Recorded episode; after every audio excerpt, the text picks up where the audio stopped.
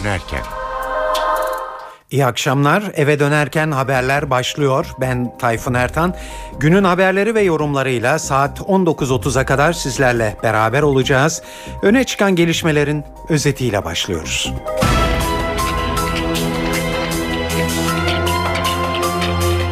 Başbakan Erdoğan bugün Gezi Parkı olayları ile ilgili ikinci konuşmasında da sert üslubunu sürdürdü. Erdoğan olayları gazeteci, sanatçı ve siyasetçilerin kışkırttığını, AKP'ye karşı sandıkta başarılı olamayanların sandık dışı yollar aradıklarını söyledi ve kendi ifadesiyle faiz lobisini suçladı. AKP Merkez Karar ve Yönetim Kurulu yarın İstanbul'da olağanüstü toplanıyor. Erken seçimin gündeme gelebileceği söyleniyor. Cumhurbaşkanı Gül, farklı inançların, dillerin, dinlerin ve kültürlerin birbirlerine saygı duyması gerektiğini söyledi. CHP ve MHP Genel Başkanları Kılıçdaroğlu ve Bahçeli Erdoğan'ın üslubuna eleştiriler getirdi. Buğday alım fiyatları açıklandı. Eker, ekmeklik buğdayın alım fiyatının ton başına 720 lira olarak belirlendiğini söyledi. Ve dünya devi 9 internet firması Washington'da istihbarat kuruluşlarına milyonlarca kişiyle ilgili veri sağlamakla suçlanıyor.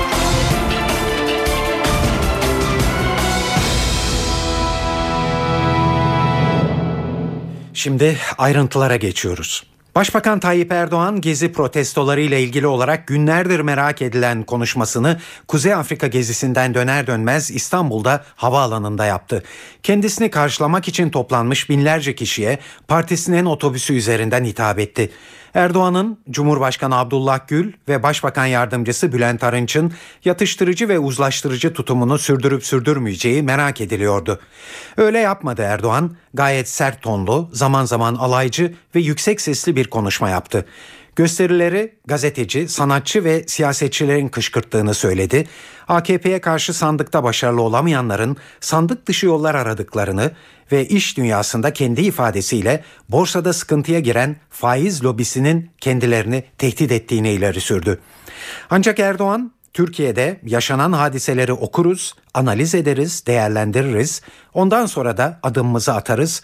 AK Parti iktidarının başarısı, çatışma, kutuplaşma asla değildir de dedi. Gazeteciyim diyerek, sanatçıyım diyerek, siyasetçiyim diyerek son derece sorumsuz bir şekilde nefretin, ayrımcılığın, hukuksuzluğun, kışkırtmanın alasını yaptılar. Demokratik gösteri hüviyetini kaybederek artık vandallığa, artık tam anlamıyla hukuksuzluğa dönüşen bu eylemler derhal son bulmalıdır. Samimi hissiyatla yola çıkıp terör örgütlerinin aracı olan vatandaşlarımız asıl oyunu görüp bu hukuksuzluktan uzak durmalıdır. Benim masum vatandaşlarım bu kirli oyundan, bu siyaset mühendisliğinden demokrasiye yönelik bu hukuksuz gösterilerden kendilerini ayırmalıdır. Şimdi altını çiziyorum. Faiz lobisine rağmen buralara geldik. Ve bu faiz lobisi şu anda borsada spekülasyonlara girmek suretiyle bizi tehdit edeceğini zannediyor. Şunu bir defa çok iyi lazım. Bu milletin alın terini biz onlara yedirtmeyeceğiz. Türkiye'de yaşanan hadiseleri bütün tarafsızlığımızla bizim anlayışımız bu. Okuruz, analiz ederiz, değerlendiririz. Ondan sonra da adımımızı atarız. Hiç kimsenin bu ülkede hukuksuzluk yapmasına, demokrasiye kastetmesine, vandallıkla yakıp yıkmasına, şehirlere, kamu mallarına, insanımıza zarar vermesine göz yumamayız. Gezi Parkı'nda sayısı 15'e bile varmayan ağaç için yapıldığı söylenen gösteriler bugün arkasında 3 kayıp bıraktı. İki gencimiz hayatını kaybetti. Bir başkomiserimiz şehit oldu. Bu gençlerin ölümü ne kadar önemliyse benim polisimin ölümü, şehadeti de en az onlar kadar önemlidir. Bu polis kimin polisi?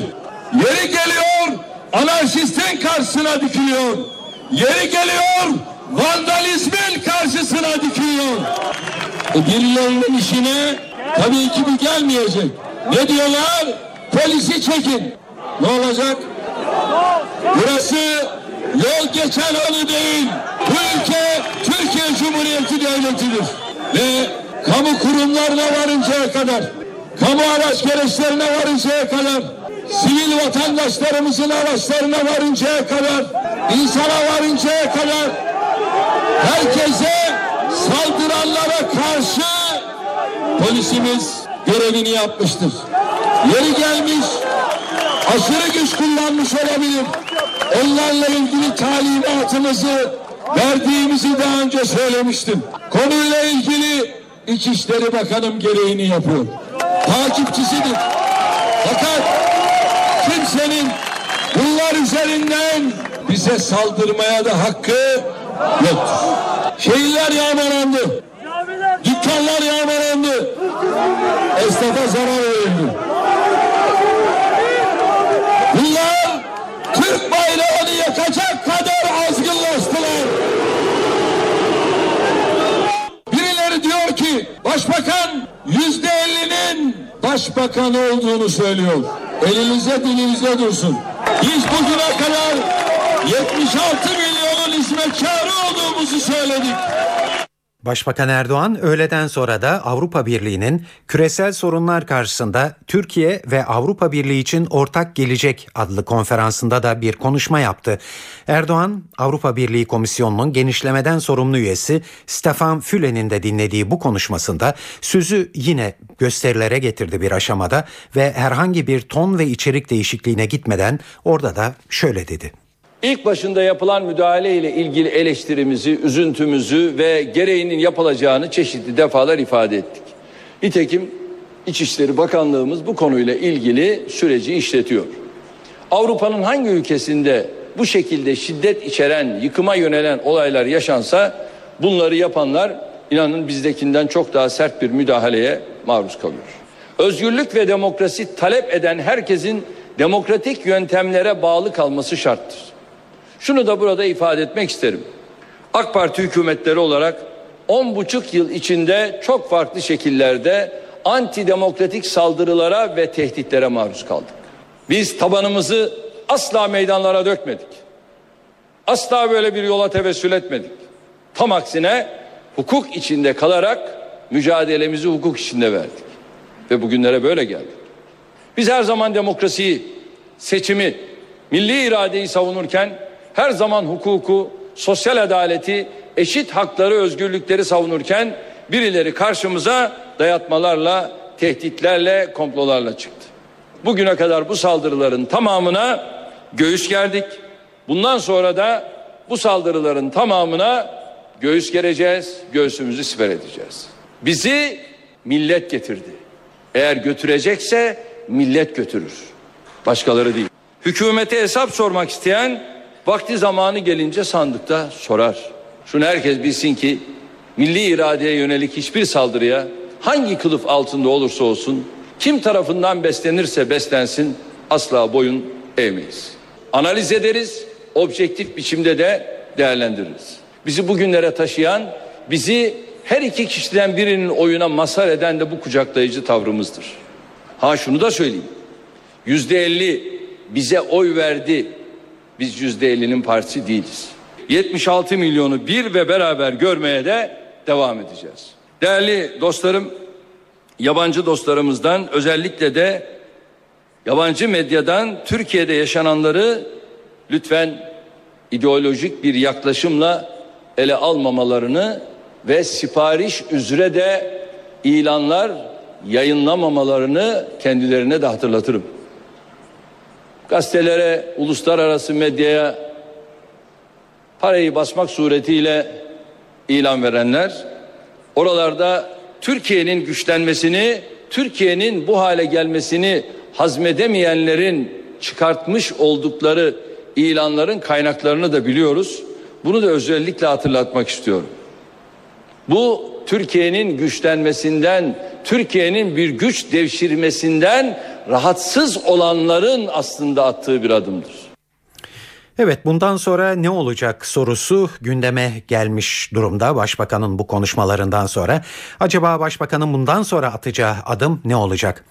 Bir cümlesini öne çıkartırsak Erdoğan Türkiye'de yaşanan hadiseleri okuruz, analiz ederiz, değerlendiririz. Ondan sonra adımımızı atarız dedi ve ekledi. AK Parti iktidarının başarısı çatışma, kutuplaşma asla değildir. İşte bu analizin yapılacağı yer olarak yarın yapılacak olağanüstü Merkez Karar ve Yönetim Kurulu toplantısı gösterilmekte. MKYK yarın öğle saatlerinde İstanbul'da toplanacak. AK Parti'nin yüzüncüsü yapılacak olan bu toplantıya özel önem verilmekte. Hatta hükümetin güven tazelemek amacıyla önümüzdeki yıl yerel seçimlerle birlikte bir de genel seçim yapılması olasılığının gündeme gelebileceği söyleniyor.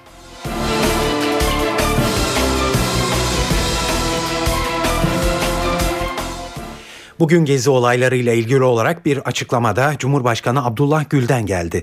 Gül bugün de tansiyonun düşürülmesi için ılımlı mesajlar verdi. Gül genel bir değerlendirme yaptı. Birbirini baskı altına alma gayretleri acıların kaynağı olmuştur. Farklı inanışların, dillerin, dinlerin, kültürlerin birbirlerine saygı duyması gerekir dedi. Dünyada barışın olması için dünyadaki farklı dillerin, farklı ırkların, farklı dinlerin, farklı inanışların, farklı kültürlerin hepsinin birbirine saygı duyması, birbirini tanıması ve birbiriyle huzur içerisinde, barış içerisinde yaşaması elzemdir. Bu olmazsa o zaman zorlamalar, o zaman birini baskı altına alma gayretleri dünyadaki en büyük çatışmaların ve çok acıların hep kaynağı olmuştur. Bundan sonra da böyle tehlikeler vardır. İşte öğrenciler seviyesinde kurulan dostluklar, arkadaşlıklar barışa da en büyük hizmettir. Başbakan Erdoğan'ın konuşmasına siyaset dünyasından gelen tepkilerle devam ediyoruz. Cumhuriyet Halk Partisi Genel Başkanı Kemal Kılıçdaroğlu bu sabah İzmir'de yorumladı konuşmayı ve başbakanın halka inatlaştığını ileri sürdü. İstanbul'da seçilmiş bir büyükşehir belediye başkanı var. İstanbul'da halkın seçtiği belediye meclis üyeleri var. Onlar niye konuşmuyorlar da başbakan niye konuşuyor? Ve hangi gerekçeyle, hangi yetkiyle konuşuyor? Çevreye saygı duymak, yeşile doğaya saygı duymak herkesin hakkı. Özellikle de başbakanların hakkı. Sayın Arınç o grubu davet etti, dinledim. Onlar görüşlerini söylediler. Dinlemeden Sayın Başbakan'ın ayağının tozuyla ben şunu yapacağım, şunu yapacağım diye açıklamalar yapması doğru değil. Demokrasi bir uzlaşma rejimidir, dayatma rejimi değildir. Sayın Başbakan'ın önce demokrasi nedir bunu öğrenmesi lazım. Bir insanın kentine sahip çıkması kadar doğal ne olabilir? Demokrasilerde halkla inatlaşma olmaz. Eğer bir yönetim halkla inatlaşma sürecine girerse meşruiyet sorunu gündeme gelir. Yine Sayın Başbakan'ın hala yüzde elliden söz etmesi çok tehlikeli bir söylemdir. Yüzde 52, 50'yi yandaş, yüzde 50'yi karşıt grup olarak gören bir başbakan olmaz. O zaman toplumun yüzde 50'sinin başbakanı değildir o. O anlam çıkar. Taksim meydanında her siyasal görüşten insanlar var. AKP'liler de var oradan. Bir başbakan halkıyla konuşurken, halka hitap ederken daha kapsayıcı bir dil kullanması lazım. İnatla, dayatmayla ne elde edebilir? Bütün dünya ayağa kalktı. Bütün dünyanın gördüğü gerçeği bir kişi görmedi. O kişinin adı da Recep Tayyip Erdoğan. Egosu bu kadar yüksek, gözü kararmış. Doğru değil arkadaşlar. Demokrasiye zarar veriyoruz. Benim inadım inat, ben bunu yapacağım. Topçu, topçu kışlasını yapacağım. Otel olarak kullanılacakmış. Acaba birilerine söz mü verildi? Birilerine söz verdiler mi dönmek istemiyorlar? Biraz daha ayrıntı versin Sayın Başbakan. Görelim bakalım. Neden bu inat? Hangi gerekçeyle inat? İstanbul'da otel yapılacak yer mi kalmadı? Pek çok yer var. Otel yapılabilir. Bir taraftan efendim iki tane çanak çömlek çıktı. Bizim yatırımlarımızı engelliyorlar. Bunlar tarihten bu böyle tarih mi olur, böyle kültür mü olur diye eleştireceksiniz. Ondan sonra var olmayan bir kışlayı ben yapmak istiyorum siz karşı çıkıyorsunuz, tarihe karşı çıkıyorsunuz diye bir suçlamayla halkı karşı karşıya bırakacaksın. Gençlere saygı duymaya davet ediyorum ben.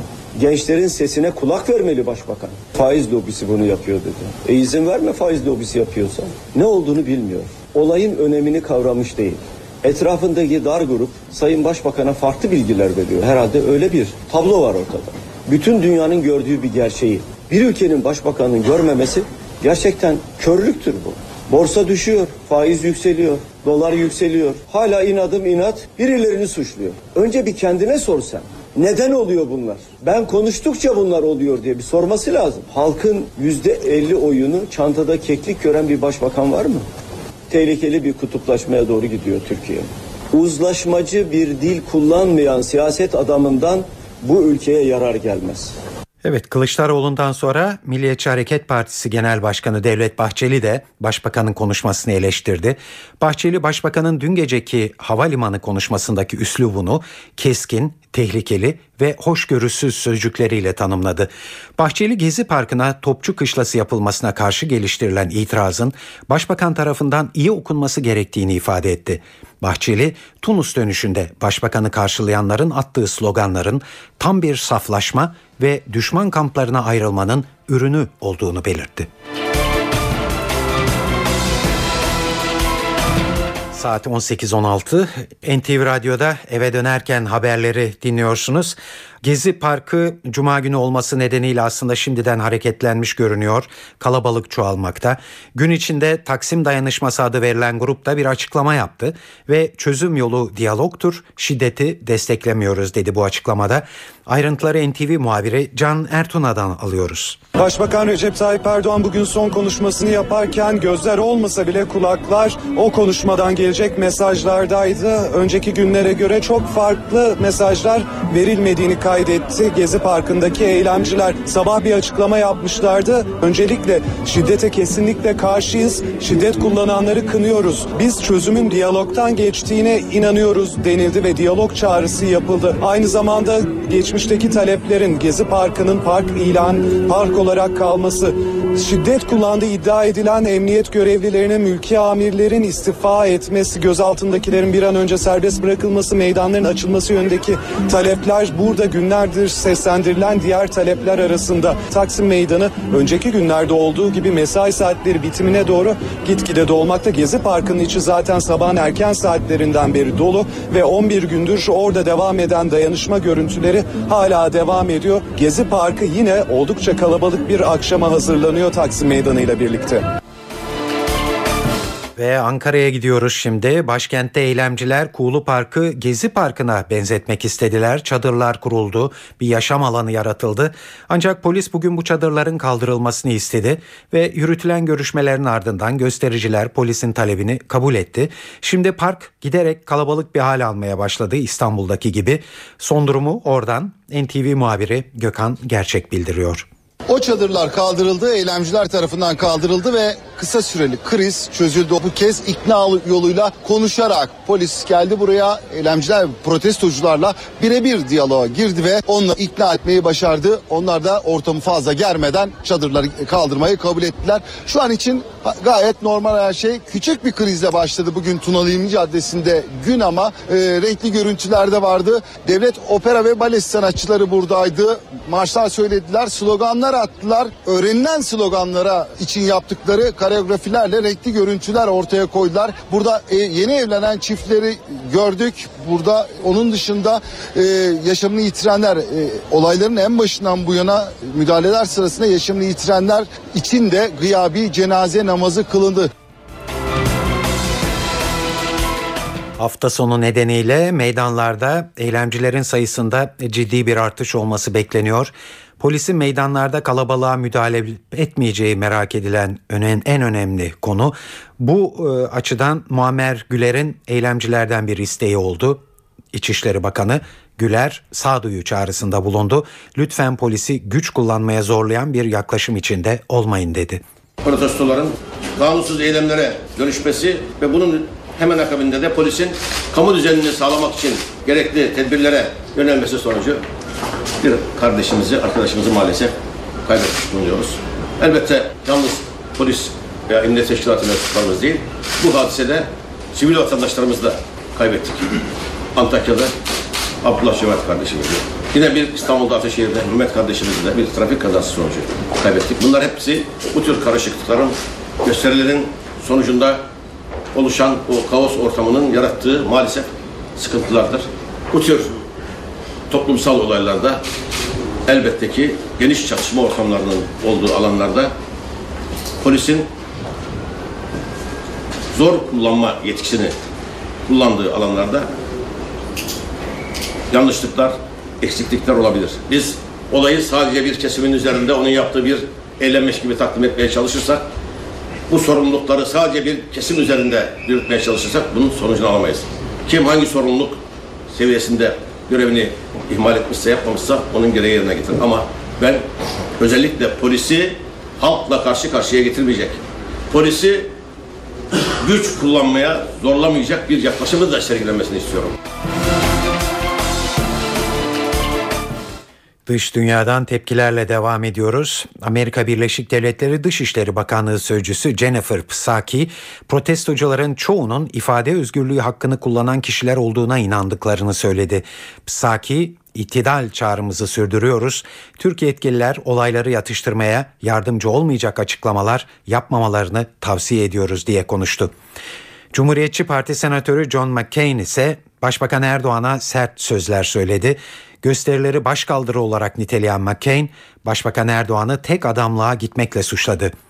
Avrupa Birliği de polisin müdahalesini eleştirdi. İstanbul'da düzenlenen bir konferansta konuşan komisyonun genişlemeden sorumlu üyesi Stefan Füle, gösterilerde polisin aşırı güç kullanmasının demokrasilerde yeri yoktur dedi. Füle, bunu hükümetin bile kabul etmesinden memnuniyet duyuyorum. Şimdi asıl önemli olan sadece hızlı ve şeffaf bir soruşturma başlatılması değil, aynı zamanda sorumluların hesap vermesinin de sağlanmasıdır diye konuştu. Protesto eylemleri Avrupa Parlamentosu'nun da gündemine alındı. Avrupa Parlamentosu Genel Kurulu gelecek hafta Strasbourg'da Türkiye'deki protesto eylemleriyle ilgili bir oturum düzenlemeyi kararlaştırdı. Özel oturum 12 Haziran'da yapılacak. Avrupa Birliği Dışişleri Yüksek Temsilcisi Catherine Ashton Avrupa Birliği adına görüş belirtecek. 13 Haziran Perşembe günü ise bu konuda bir karar tasarısı oylanacak. Avrupa Parlamentosu'ndan yapılan açıklamada Türkiye'de gösteri düzenleme özgürlüğüne saygı duyulması gerektiği hatırlatıldı.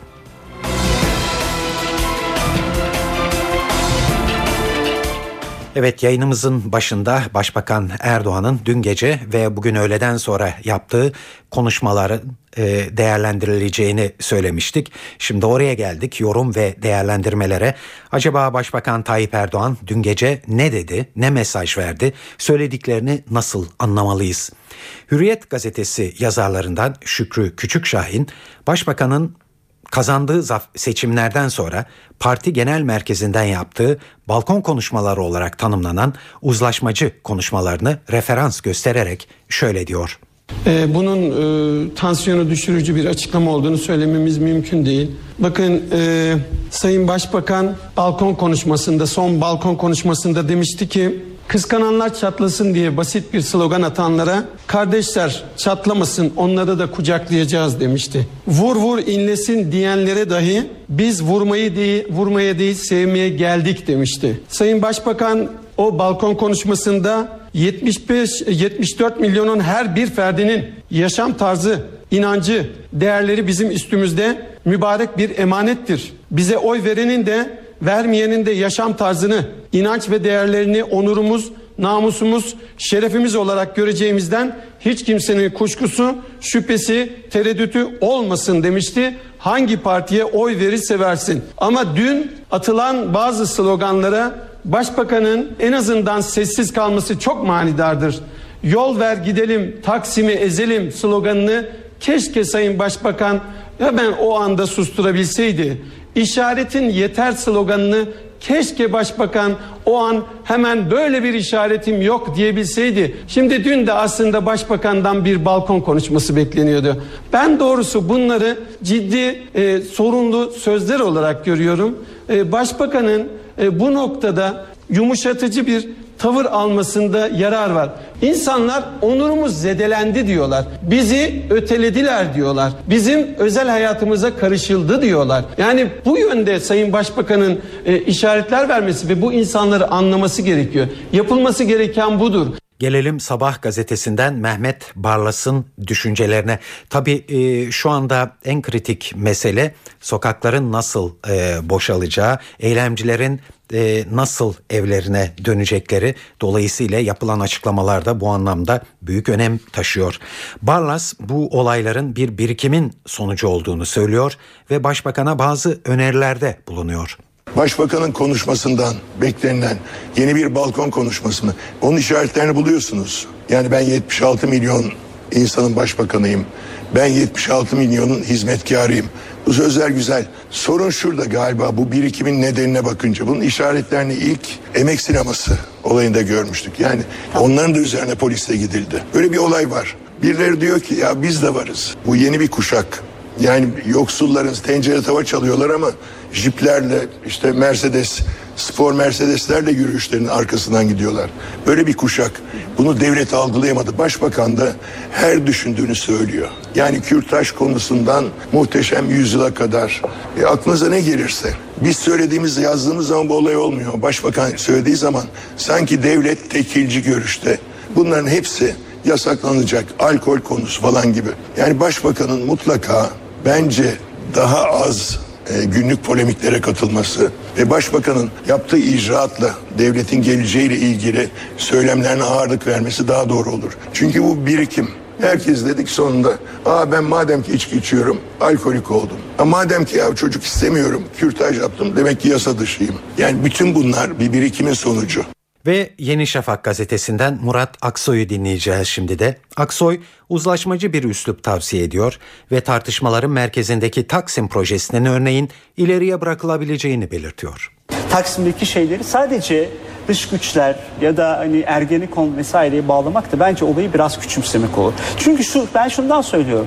Bu örgütler hep vardır ve hep olacak. Burada devlete düşen o şeyi, o fırsatı dış güçlere vermemektir. Yani buradaki AK Parti'ye düşen bu bu şeyi de biraz anlama yönünde empati gösterilmesi. Yani bunu sadece operasyonel olarak bağlamak biraz gerçeği biraz ıskalamaktır. Burada önemli bir mesele de hani biraz önce siyaset dedim ama giderek daha fazla Türkiye'nin keşfetmesi gereken hani büyük siyaset konusunda büyük adımlar attık ama bizim mikro siyaset ya da siyasetin esası olan yerel siyaset konusunda da bence Türkiye'nin ciddi ciddi AK Parti'de dahil olmak üzere çok ciddi bir hem sınav hem de bir süreç başlıyor Türkiye için diye düşünüyorum. Buradaki kritik mesele evet bu somut olayın çözülmesi ya da sokağın boşalması açısından evet bu toplu topçu kışlasının ya da yapılması düşünülen projenin bir daha görüşülmek üzere belli bir süre ertelenmesi ya da e, hani oradaki etkilenecek insanların katılacağı ki hani olması gereken de o. Bu te- şeyi tekrar ele alalım noktası. Aslında bu sokağın boşalması ya da Taksim'in boşalması için çok büyük bir fırsattır. Ki aslında o herhalde yapılması gereken de biraz o yani çünkü e, gerçekten hükümetin hükümet etme sorumluluğundan doğan bir şey var yani sorumluluk var ve bu ülkeyi hiç kimse hani çok amiyane bir tabii ama sokakta bulmuş değil. Dolayısıyla da bugün ısrar etmek yani hala Taksim'de kalma konusunda ısrar etmek bu gerçekten dış güçlerin manipülasyonlarına durumu daha açık hale getirir. O yüzden bir taraftan yani hükümetten adım beklerken aynı şekilde bu eylemcilerden de ya da bu haklı taleplerini kamu kamusal taşıyan insanların da artık bir şekilde bu kurulacak ara mekanizmalarla, ara ilişkilerle bence bu işi artık bitirmesinde bir bence fayda var. Bir yorumda e, dış basından ekleyelim. İngiliz Financial Times gazetesi eylemler konusunda Cumhurbaşkanı Abdullah Gül ile Başbakan Erdoğan'ın görüş ayrılığına düştüğünü yazdı. Gazete Taksim Meydanı'ndan yayılan öfke ve enerji Başbakanın kendi imajına göre şekillendirmeye çalıştığı Türk toplumunun çeşitliliğini ortaya çıkardı. Ama bu aynı zamanda hiç olmadığı kadar Erdoğan'la Gül'ün tarzlarının farklılıklarını da gözler önüne serdi ifadelerini kullandı. Yazıda iki lider şimdi özde ayrılmaya başlıyor. Erdoğan sandıktaki olağanüstü hünerinin kendisine Türklerin özel yaşamına müdahale etme hakkını verdiğini düşünüyor demekte. Şimdi Gezi Parkı olaylarından biraz başımızı kaldıracağız. Günün öne çıkan diğer haberlerine bakacağız. Türkiye'nin en önemli konusu bu eylemler nedeniyle biraz arka planda kalan Kürt sorununa çözüm süreciydi bir süredir. Görünürde bir sıkıntı yok bu konuda. İşler rayında ilerler görünüyor. Süreçle ilgili olarak bugün yeni bir gelişme oldu. İmralı'da Abdullah Öcalan'la görüşmek için BDP'den iki vekil adaya gitti. 6. heyette BDP eş başkanı Selahattin Demirtaş'la parti grup başkan vekili Pervin Buldan yer alıyor. Demirtaş ve Buldan sabah saatlerinde İstanbul'dan İmralı'ya hareket etti. Heyetin Öcalan'la hem PKK'nın çekilme sürecindeki son durumu hem de bundan sonra atılacak adımları görüşmesi bekleniyor. İki vekilin önümüzdeki saatlerde İstanbul'da olması bekleniyor.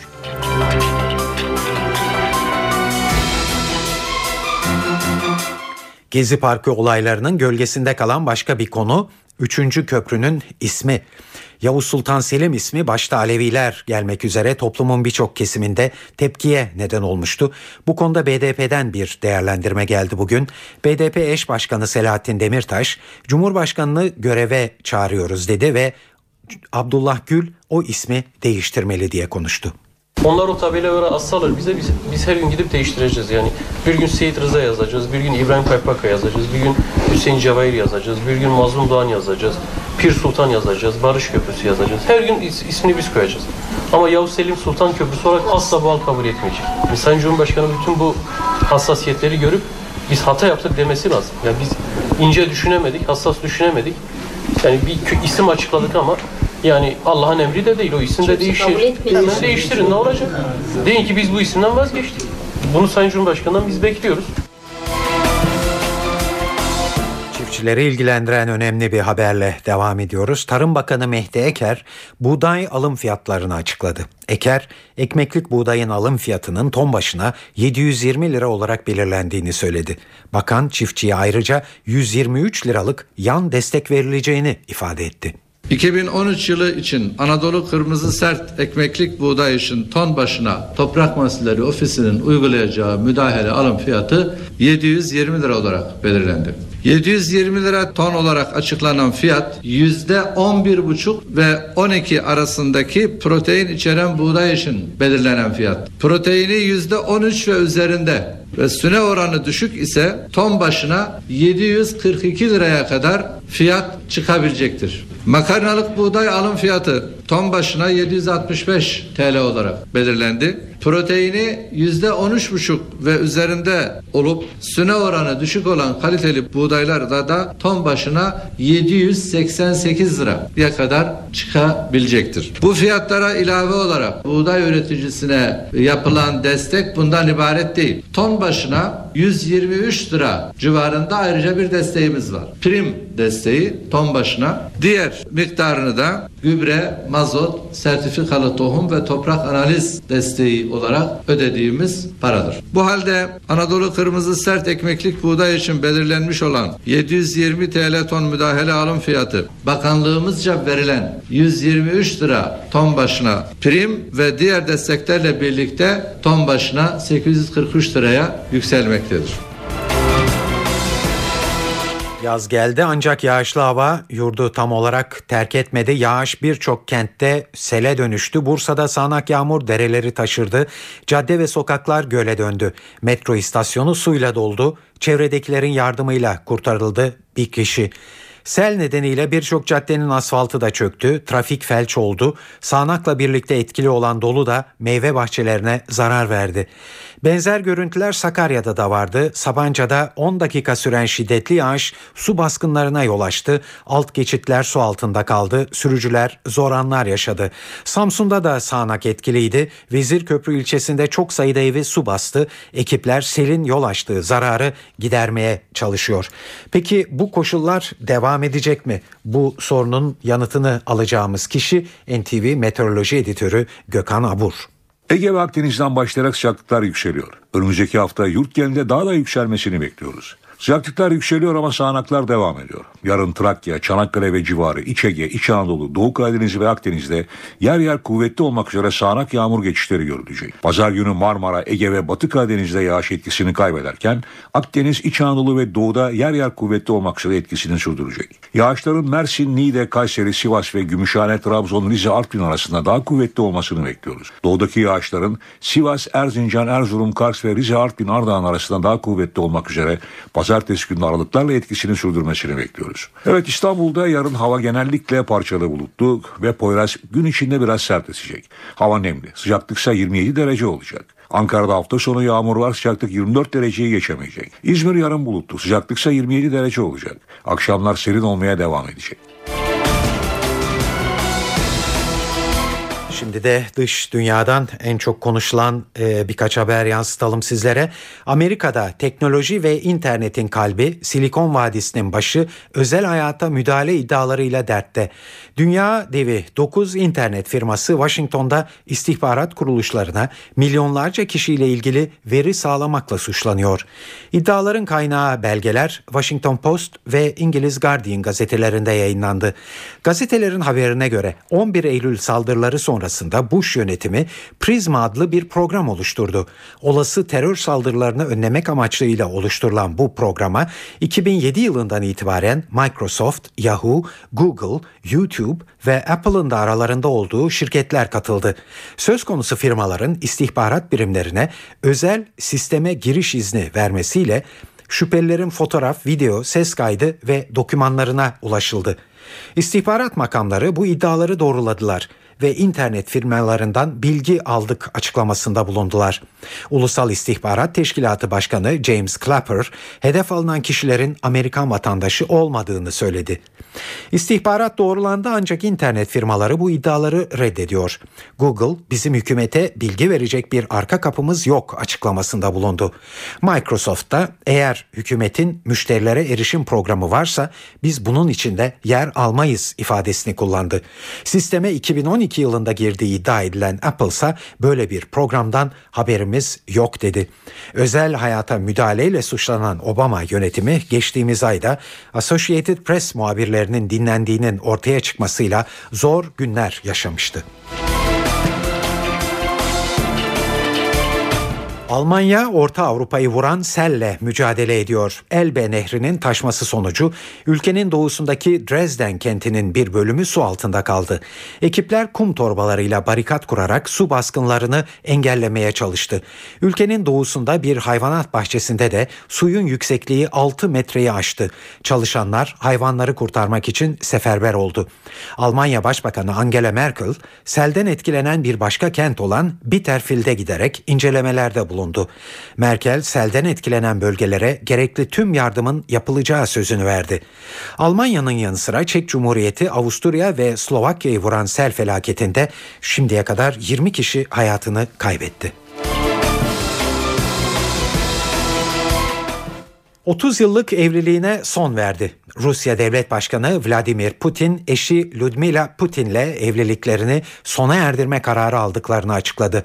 Kameraların karşısına birlikte geçti çift ve boşanmalarının nedenini basınla paylaştı. Putin evliliğimiz sona erdi çünkü birbirimizi pek göremiyoruz. Çocuklarımız da büyüdü, bizim de yollarımızı ayırma zamanımız geldi dedi. 60 yaşındaki Vladimir Putin 55 yaşındaki Ludmila Putin'le 1983'te evlenmişti. Çiftin Maria ve Yekaterina adında iki kızı var. Hırvatistan'ın Krapina kentinde tarih öncesindeki devirlere ait bir fosilde yapılan incelemeler dünyanın en eski kanser örneğini ortaya çıkardı. 100 yıl önce bir kazı alanından çıkarılan fosilde yapılan araştırmada kemik kanserine rastlandı. Bulgular kemik kanserinin 120 bin yıl önce de var olduğuna işaret ediyor. Araştırmacılar tarih öncesi devirlere ait kalıntılarda kanser örneklerine nadir rastlandığını belirtiyor. Günümüzde toksin maddeler, kirlilik, radyasyon ve sağlıksız beslenme gibi faktörlerle geliştiği bilinen kanserin tarih öncesi devirlere ait insan fosillerinde bulunması bu yönden dikkat çekici. İskeletinden ayrılmış şekilde bulunan kemikler, fosile ait cinsiyet ve yaş gibi bilgiler verilmiyor.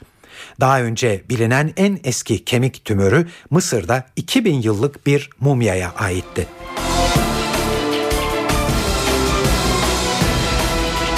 Beşiktaş'tan bir spor haberi. Milli futbolcu Gökhan Töre trans transferinde sona yaklaştı Beşiktaş. Siyah beyazlılar Töre'yi kiralama konusunda kulübü Rubin Kazan ve menajeriyle yaptığı görüşmelerde ilerleme kaydettiler. Beşiktaş'ın transferi önümüzdeki hafta netleştirmesi bekleniyor. Kesin anlaşmanın sağlanması halinde siyah beyazlılar Rubin Kazan'la 2016'ya kadar sözleşmesi bulunan Gökhan Töre'yi bir yıllığına kiralayacak. Almanya doğumlu olan ve milli takım formasını giyen Gökhan Töre geçen sezon başında Almanya'dan Hamburg'dan Rusya Ligi Rubin Kazan'a transfer olmuştu.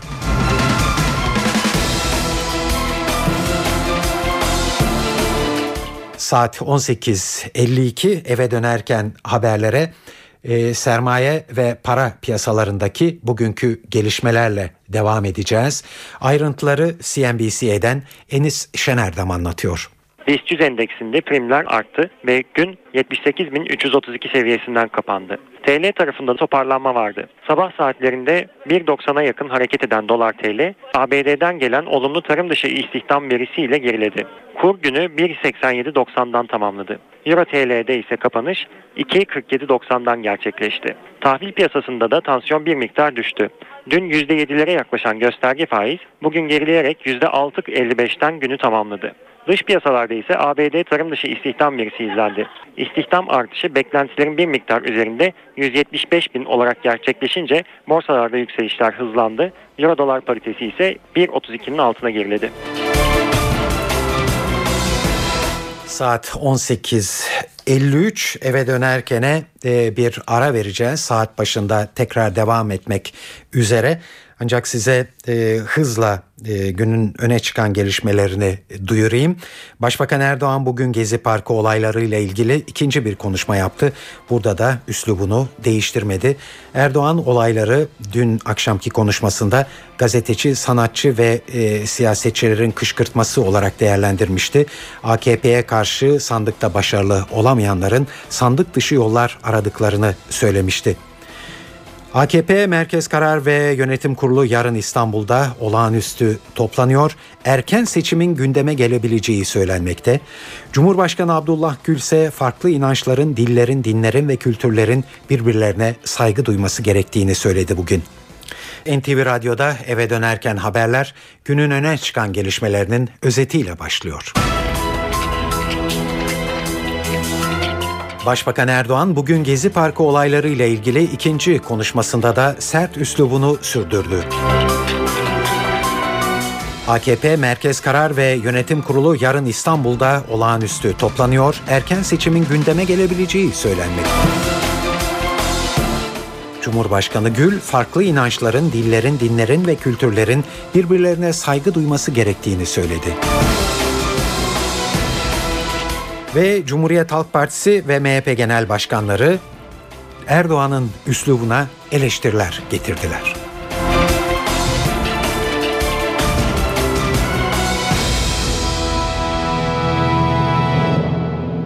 Şimdi ayrıntılar.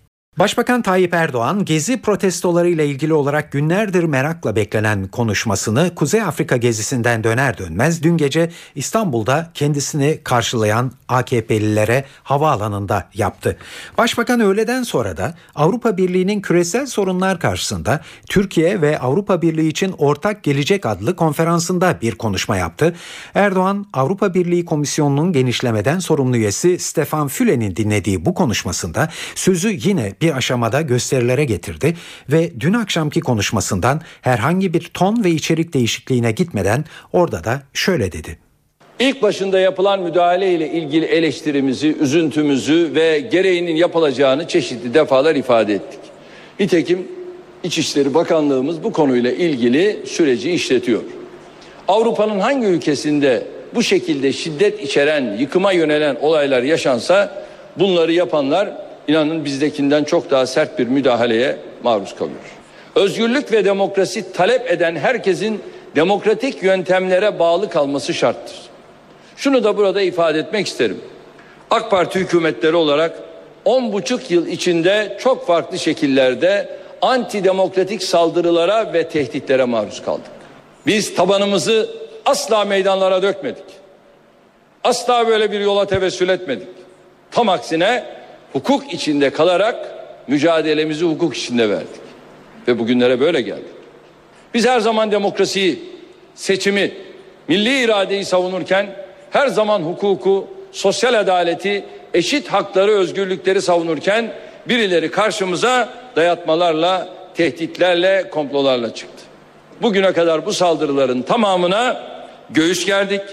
Bundan sonra da bu saldırıların tamamına göğüs gereceğiz, göğsümüzü siper edeceğiz. Bizi millet getirdi. Eğer götürecekse millet götürür. Başkaları değil. Hükümete hesap sormak isteyen vakti zamanı gelince sandıkta sorar. Şunu herkes bilsin ki milli iradeye yönelik hiçbir saldırıya hangi kılıf altında olursa olsun kim tarafından beslenirse beslensin asla boyun eğmeyiz. Analiz ederiz, objektif biçimde de değerlendiririz. Bizi bugünlere taşıyan, bizi her iki kişiden birinin oyuna masar eden de bu kucaklayıcı tavrımızdır. Ha şunu da söyleyeyim. Yüzde elli bize oy verdi. Biz yüzde ellinin partisi değiliz. 76 milyonu bir ve beraber görmeye de devam edeceğiz.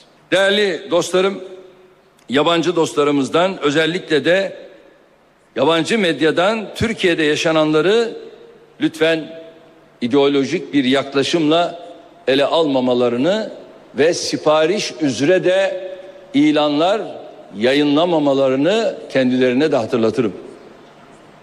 Gazetelere, uluslararası medyaya parayı basmak suretiyle ilan verenler oralarda Türkiye'nin güçlenmesini, Türkiye'nin bu hale gelmesini hazmedemeyenlerin çıkartmış oldukları ilanların kaynaklarını da biliyoruz. Bunu da özellikle hatırlatmak istiyorum. Bu Türkiye'nin güçlenmesinden, Türkiye'nin bir güç devşirmesinden rahatsız olanların aslında attığı bir adımdır.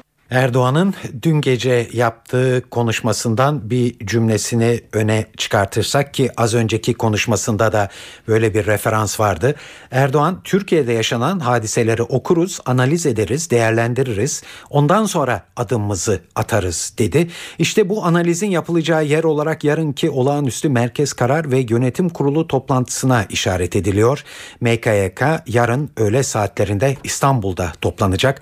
AK Parti'nin yüzüncüsü e, yapılacak olan e, bu toplantıya özel bir önem verilmekte. Hatta hükümetin güven tazelemek amacıyla önümüzdeki yıl yerel seçimlerle birlikte bir de genel seçim yapılması olasılığının gündeme gelebileceği söyleniyor. Bugün gezi olaylarıyla ilgili olarak bir açıklama Cumhurbaşkanı Abdullah Gül'den geldi. Gül bugün de tansiyonun düşürülmesi için ılımlı mesajlar verdi. Gül genel bir değerlendirme yaptı. Birbirini baskı altına alma gayretleri acıların kaynağı olmuştur. Farklı inanışların, dillerin, dinlerin, kültürlerin birbirine saygı duyması gerekir dedi. Dünyada barışın olması için dünyadaki farklı dillerin, farklı ırkların, farklı dinlerin, farklı inanışların, farklı kültürlerin hepsinin birbirine saygı duyması, birbirini tanıması ve birbiriyle huzur içerisinde, barış içerisinde yaşaması elzemdir. Bu olmazsa o zaman zorlamalar, o zaman birini baskı altına alma gayretleri dünyadaki en büyük çatışmaların ve çok acıların hep kaynağı olmuştur. Bundan sonra da böyle tehlikeler vardır. İşte öğrenciler seviyesinde kurulan dostluklar, arkadaşlıklar barışa da en büyük hizmettir. Başbakan Erdoğan'ın konuşmasına siyaset dünyasından gelen tepkileri yansıtalım. CHP Genel Başkanı Kemal Kılıçdaroğlu bu sabah İzmir'de yorumladı konuşmayı ve başbakanın halkla inatlaştığını ileri sürdü. İstanbul'da seçilmiş bir büyükşehir belediye başkanı var. İstanbul'da halkın seçtiği belediye meclis üyeleri var. Onlar niye konuşmuyorlar da başbakan niye konuşuyor? Ve hangi gerekçeyle, hangi yetkiyle konuşuyor? Çevreye saygı duymak, yeşile, doğaya saygı duymak herkesin hakkı. Özellikle de başbakanların hakkı. Sayın Arınç o grubu davet etti, dinledim. Onlar görüşlerini söylediler. Dinlemeden Sayın Başbakan'ın ayağının tozuyla ben şunu yapacağım, şunu yapacağım diye açıklamalar yapması doğru değil. Demokrasi bir uzlaşma rejimidir, dayatma rejimi değildir. Sayın Başbakan'ın önce demokrasi nedir bunu öğrenmesi lazım. Bir insanın kentine sahip çıkması kadar doğal ne olabilir? Demokrasilerde halkla inatlaşma olmaz. Eğer bir yönetim halkla inatlaşma sürecine girerse meşruiyet sorunu gündeme gelir. Yine Sayın Başbakan'ın hala yüzde elliden söz etmesi çok tehlikeli bir söylemdir. Yüzde 52, 50'yi yandaş, yüzde 50'yi karşıt grup olarak gören bir başbakan olmaz. O zaman toplumun yüzde 50'sinin başbakanı değildir o. O anlam çıkar.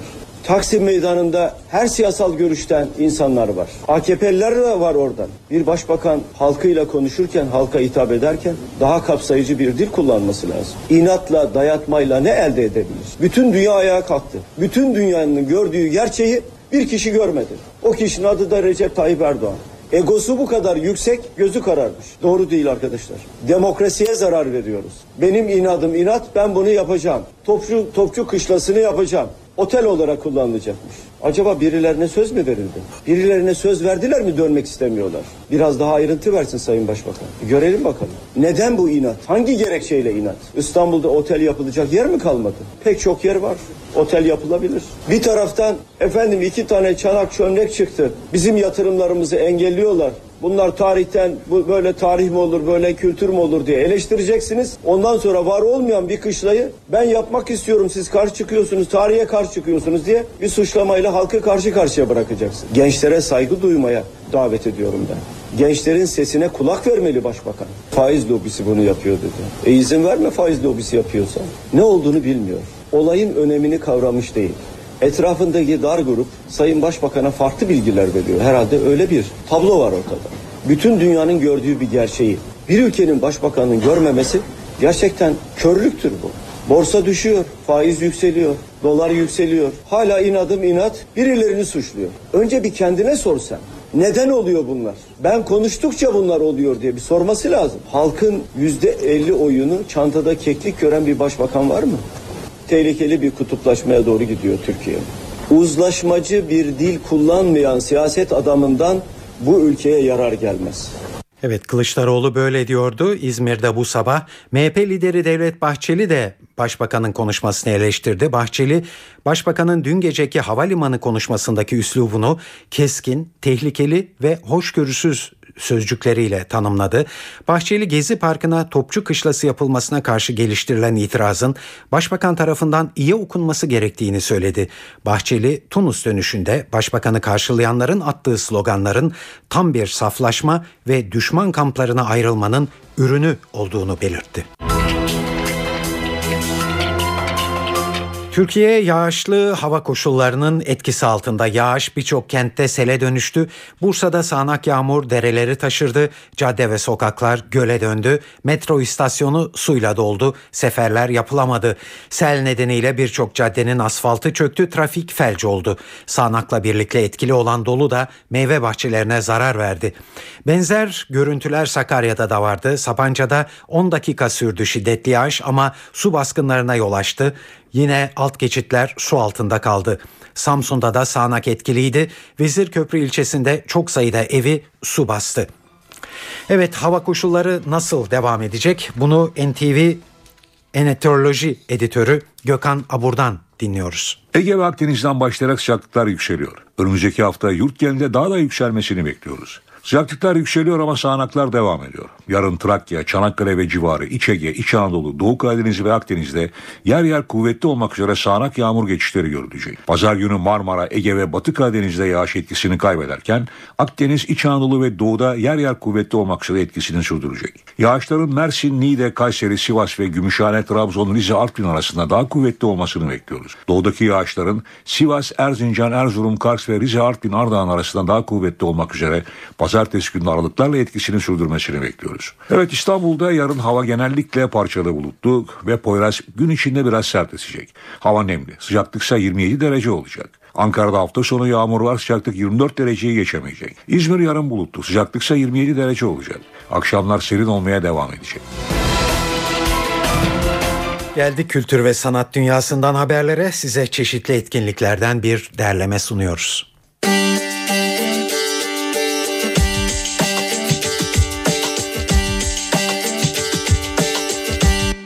Koray Can Demir bugün Beyoğlu Hayal Kahvesi'nde bir konser veriyor. Yeni ekibi ve repertuarıyla hayranlarının karşısında olacak Koray Can Demir. Konserin başlama saati 24.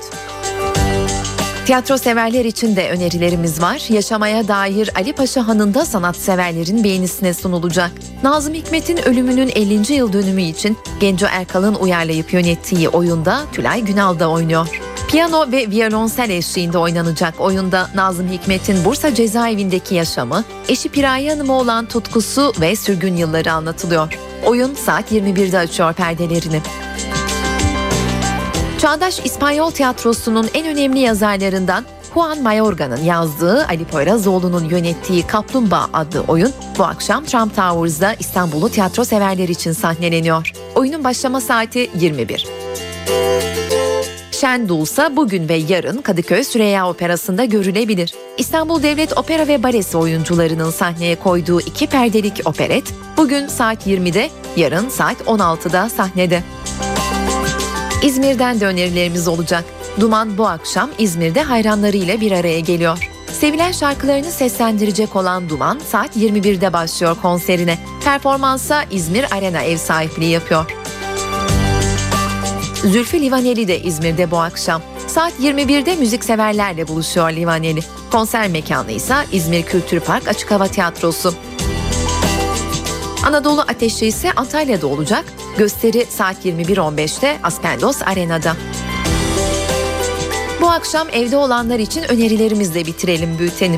CNBC'de bugün Crimson Tide adlı film var. Filmin yönetmeni Tony Scott.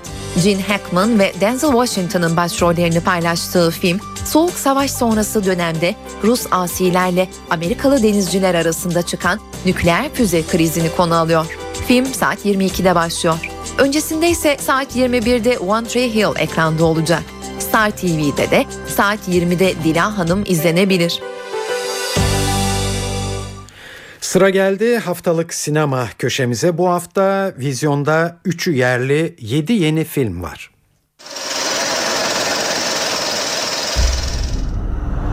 You think your world is safe. It is an illusion. Enjoy these final moments of peace. Bu hafta 3 yerli 7 yeni film vizyonda. Bilinmeze doğru Star Trek, orijinal adıyla Star Trek Into Darkness bilim kurgu severler için bir film. Usta yönetmen J.J. Abrams'ın yönetmen koltuğunda oturduğu aksiyon ve macera filminde Atılgan gemisi mürettebatıyla dünyaya geri çağrılır. Ve Kaptan Kirk'ün bitirmesi gereken şahsi bir kavgası vardır. Kaptan Kirk, tek kişilik kitle imha silahını bulmak için aramaya koyulur. Filmde Benedict Cumberbatch ve Alice Eve gibi isimler rol alıyor. Allah'ım ne olur şöyle sağlam bir arkadaşım olsun ya. Lütfen ya. Arkadaşım Max haftanın yerli yapımlarından. Konağın sadık köpeği Max'te yaşayan yaşlı kadının miras nedeniyle yeğeni tarafından öldürülmek istenmesini anlatan filmin yönetmenliğini Murat Şeker üstleniyor.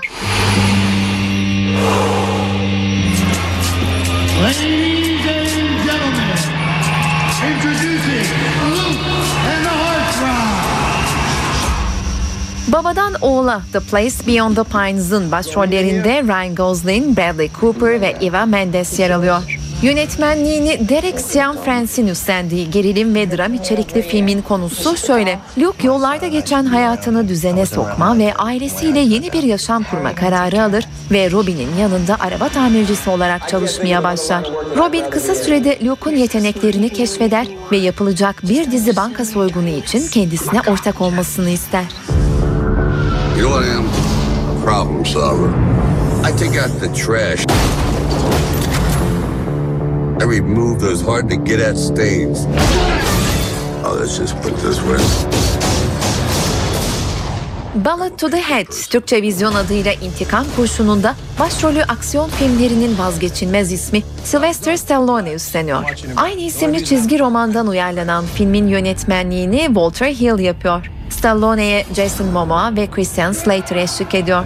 Stallone'nin Jimmy Bobo isimli bir kiralık katili canlandırdığı film, tehlikeli bir soruşturmanın içinde kalan dedektiflerin ortak bir amaç uğruna ölüm kalım savaşına girmesini konu ediniyor. Bir tane kızım olsun. Ben hiçbir şey istemiyorum kızımın dışında. Yani başka bir çocuk istemiyorum diye dua etmiştim. Haftanın bir diğer yerli filmi ise Benim Çocuğum. Yönetmenliğini belgesel sinemacı Can Candan'ın yaptığı belgesel filmde ayrımcılığa maruz kalan ve ilk kez gerçek isimlerini kullanıp yüzlerini gizlemeden kamera karşısına geçen aileler çocuklarının cinsel yönelimlerini öğrendikten sonra yaşadıkları zorlukları anlatıyor. Bir gazi,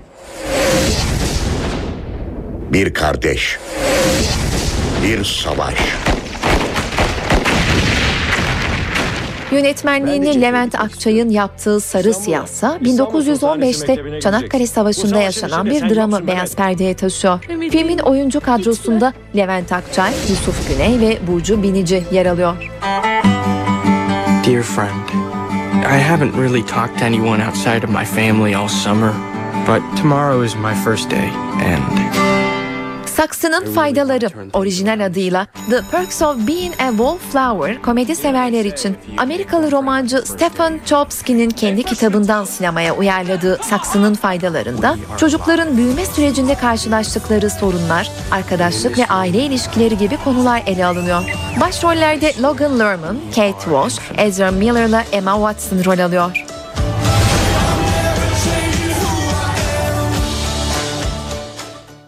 Saat 19.24 eve dönerken haberleri kapatma zamanı geldi.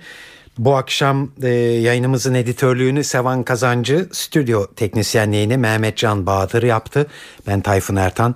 Hepinize iyi akşamlar ve iyi bir hafta sonu diliyoruz.